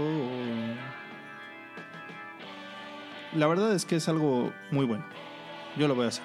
Pero bueno, hablando un poquito más de esta rola, eh, bueno, eh, Rick Wakeman, conocido por algún, conocido por su colaboración con Yes y también por su carrera como solista, pues calificó esta rola como el solo más grande de órgano que existe, ¿no? Esta rola fue hecha con un Hammond B3 y pues bueno, interpretada por Rod Argent, ¿no? Y originalmente esta canción se escribió para el álbum de All Together Now, que iba a ser publicado en 1970, en 72, pero bueno, se lo guardaron un año más y salió en el siguiente disco, ¿no? En, en el disco, ¿cómo se llama? Este, ay, es uno donde sale como que ahogándose. Ah, se me fue el nombre. No, pues sí, ahí sí, ahí sí no te puedo ayudar. Ahorita les damos el, el disco, ¿no? Pero bueno, hay, hay una rola eh, muy famosa. Se hizo famosa por el grupo Kiss. Es un cover. Es un cover que se llama God Gave Rock and Roll to You 2. Porque la, La, segunda parte. Originalmente fue compuesta por Argent para uno, para uno de estos discos. Y bueno, fue cobereada por Kiss en 1991 para la película El alucinante viaje de Bill y Ted, ¿no? ¿Tú viste esa película, Rash? Sí, cómo no. Es cagadísima, ¿no? Cagadísima. Y de hecho es de las primeras participaciones que tiene este. Keanu Richard. No, Keanu. Keanu. ¿Cómo se llama ese güey? Keanu. Keanu algo. Para los que no han visto, ¿cómo describiría esta? La temática es de dos güeyes que se mueren, pero que logran engañar a la muerte y que su maestro se iba a ser como gobernador y... Sí, no, es, es un trip. Y aparte, un trip. te- creo que los cortan sus chavas y tienen que salvar a sus chavas de la dictadura de este güey, pelear con la muerte. y- Sí, no, de hecho viajan en una cabina telefónica y todo el rollo. Es una película al estilo de Wayne's World, ¿no? Sí, de hecho, muy ad hoc a la época, porque también salieron los dos en la, al mismo tiempo, por ahí decirlo. O sea, por lo mucho un año de diferencia. Así es, bueno, y en este cover que les vamos a poner, pues bueno, Kiss levemente eh, modificó la letra de la canción. Y un dato curioso es que la, fue la última canción que interpretó el baterista Eric Carr, quien murió en 1991 por cáncer en el corazón, que era una enfermedad pues realmente bastante rara. rara, ¿no? Es muy raro que te haga caso en el corazón. Y en esta última interpretación, pues él estaba muy enfermo para tocar la batería, ¿no? Entonces él realmente solo cantaba los coros. Hay unos coros que dice God gave rock and roll to you". Keanu Reeves, güey, perdón, ya se me había olvidado. Keanu Reeves. Y otro dato curioso es que Gene Simmons y Paul, St- y Paul Stanley eh, fue la primera rola que compartían las, eh, los lead vocals desde la canción de I en 1981. Pasaron 10 años para que volvieran a cantar. Pues bueno, que volvieran a hacer una canción donde los dos cantaran juntos, ¿no? Efectivamente. Y bueno, no es un gran cover. Y también ha sido coverada por bastantes bandas, sobre todo por el nombre, por bandas cristianas, ¿no? Pero, Alabaré, alabaré, alabaré, alabaré. ¿qué te parece si nos escuchamos esta versión de Kiss?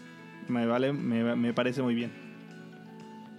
Por aquí la tengo lista. Sí.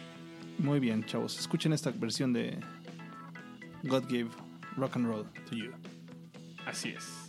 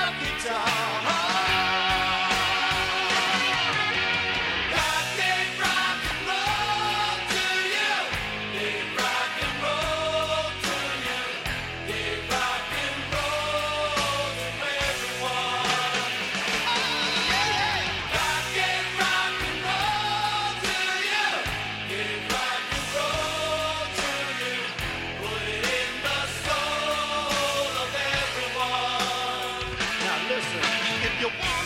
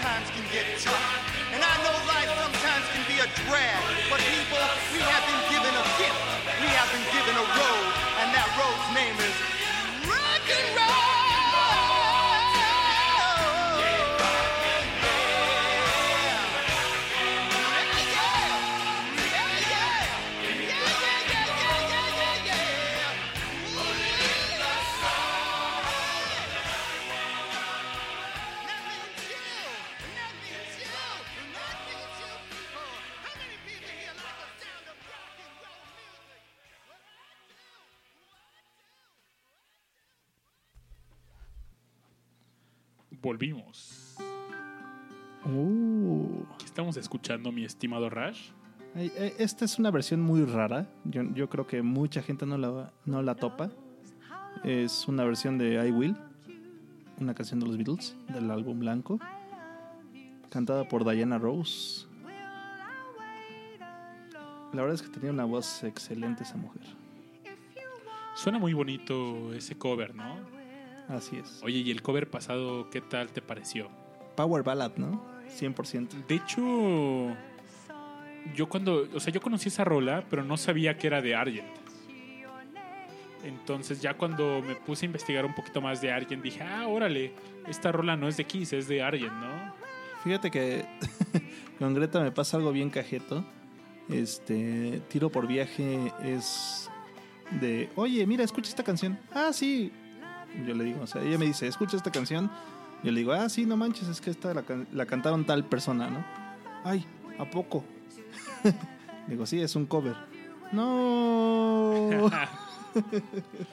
Oye, y también hay varios, varios covers que, que por ejemplo, este Fred Durst se, se echa varios covers de Race Against the Machine y él decía, no, estoy bien inspirado en estos güeyes y así, y en declaraciones que, que dieron ellos fueron de, no, pues nos enferma que güeyes como Fred Durst estén haciendo esta, que, que- que hayamos inspirado esta mierda, ¿no? Literalmente esas fueron sus palabras, ¿no? Entonces, de, imagínate así como Fred Durst, así, pues, diciendo, ah, voy a hacer un tributo a alguien Por que eso me se- inspiró y, Por eso se retiró el cabrón. y que te contesten eso, ¿no? No, no, no.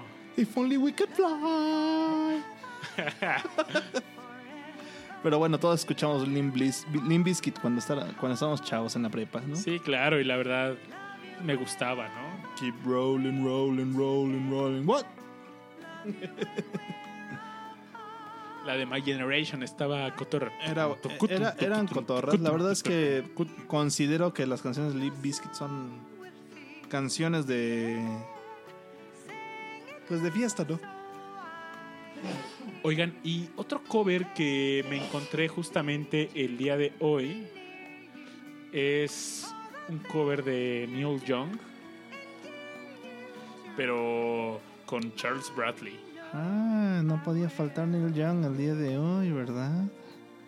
No, pero neta, fue raro cómo me la encontré porque estaba en el gimnasio corriendo Ajá. y de repente pues me llegó esta rola y dije, wow, yo conozco esto.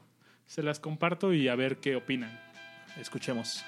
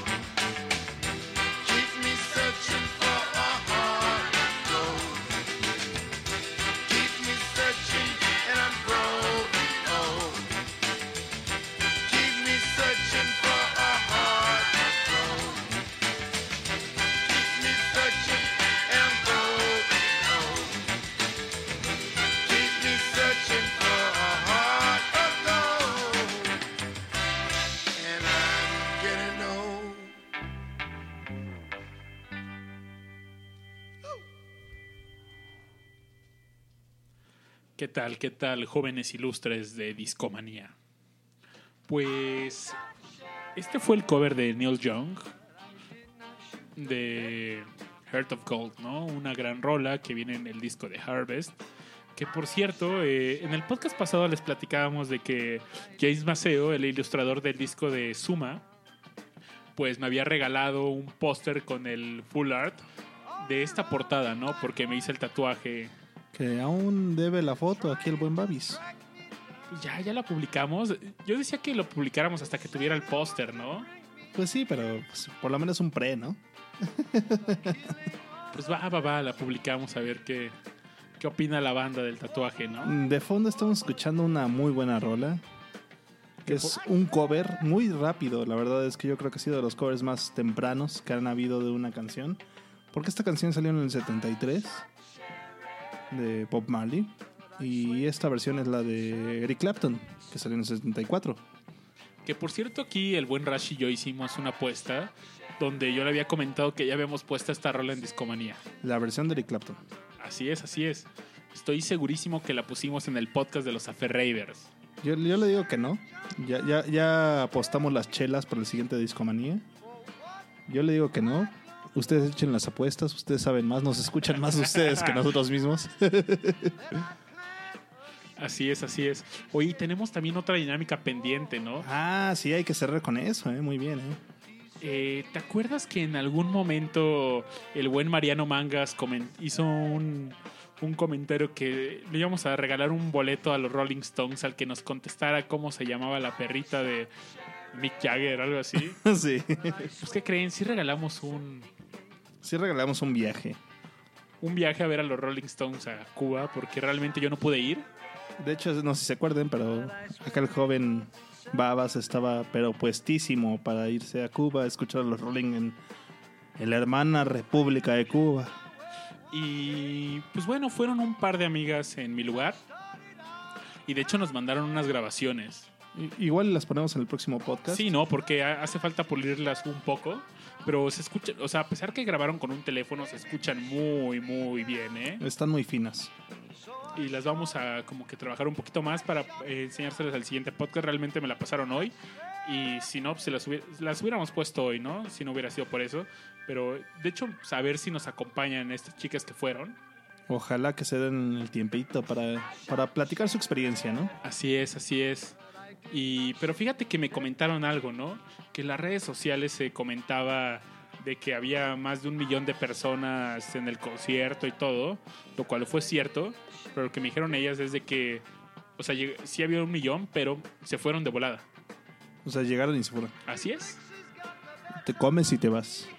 No sé por, por qué habrá pasado eso, quién sabe, pero dicen que, el, que se vació y que probablemente así más de la mitad se fue del concierto antes que terminara. Yo creo que la gente, lamentablemente, en Cuba no está acostumbrada a un concierto, ¿no? De este, de este tamaño, de esta magnitud, ¿no? Digo, no es el primer concierto gratuito que lo hacen. Eh, el primero fue Audio Slave con el Live in Cuba. eh, yo creo que fue por ahí del 2006, 2008, más o menos. Más o menos. Fue la primera banda que hizo un concierto gratuito en Cuba, ¿no? Y bueno, la, la semana pasada hablamos bastante de, de Cuba, ¿no? Que también nuestra amiga eh, Sura Guerra con Vic Borja fue, andaban por allá. Viendo al señor Obama. a Don Obama, ¿no? Oye, y querías terminar con una rola así de broma, Sí, la verdad es que sí. pero yo te iba a decir que, que termináramos con otra rola que se me hace un mal cover. Eh, pero pésimo, güey. Pésimo, sería- pésimo, pésimo. Sería una buena forma de terminar, ¿no? Sí, pero está, está cajetón.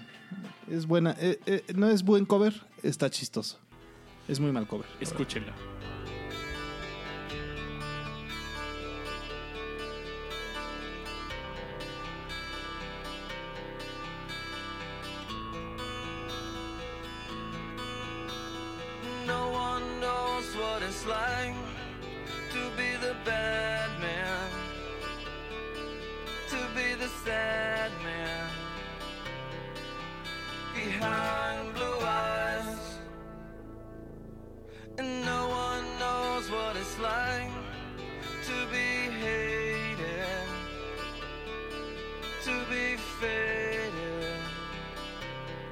To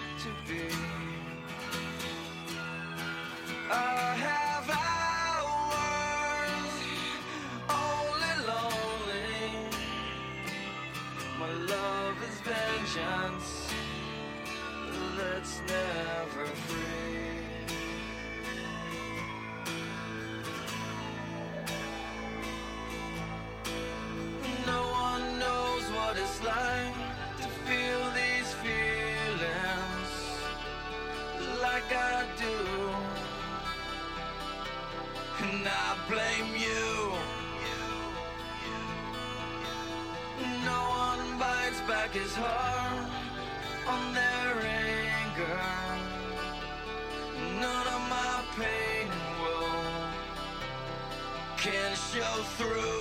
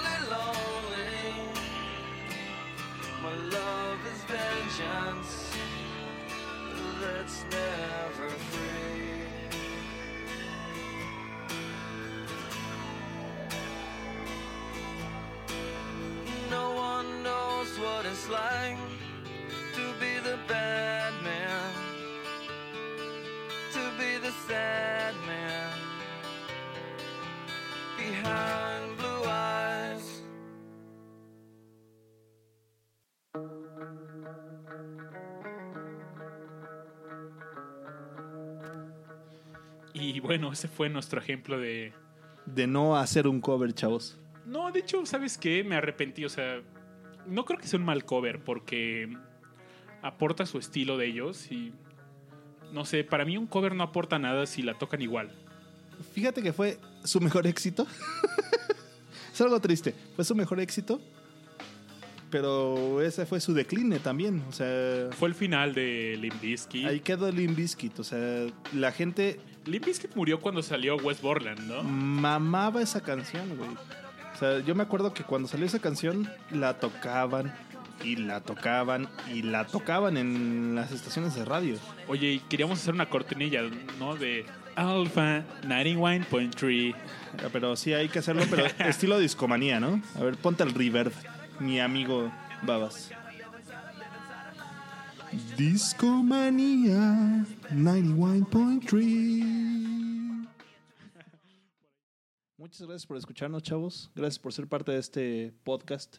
Esto fue Discomanía número 18. Ya somos cacha reglamentaria, chavos. Así es, llegamos al podcast número 18, neta, tan rápido. Tan rápido se va el tiempo. Así es, pues bueno, muchas gracias y Les mandamos un abrazo fraternal a todos los que nos escuchan. Gracias por ser parte de esta historia. así es, así es. Un abrazo y buena noche. Buena noche. Nos vemos la siguiente semana ¿En dónde, mi querido en Discomanía.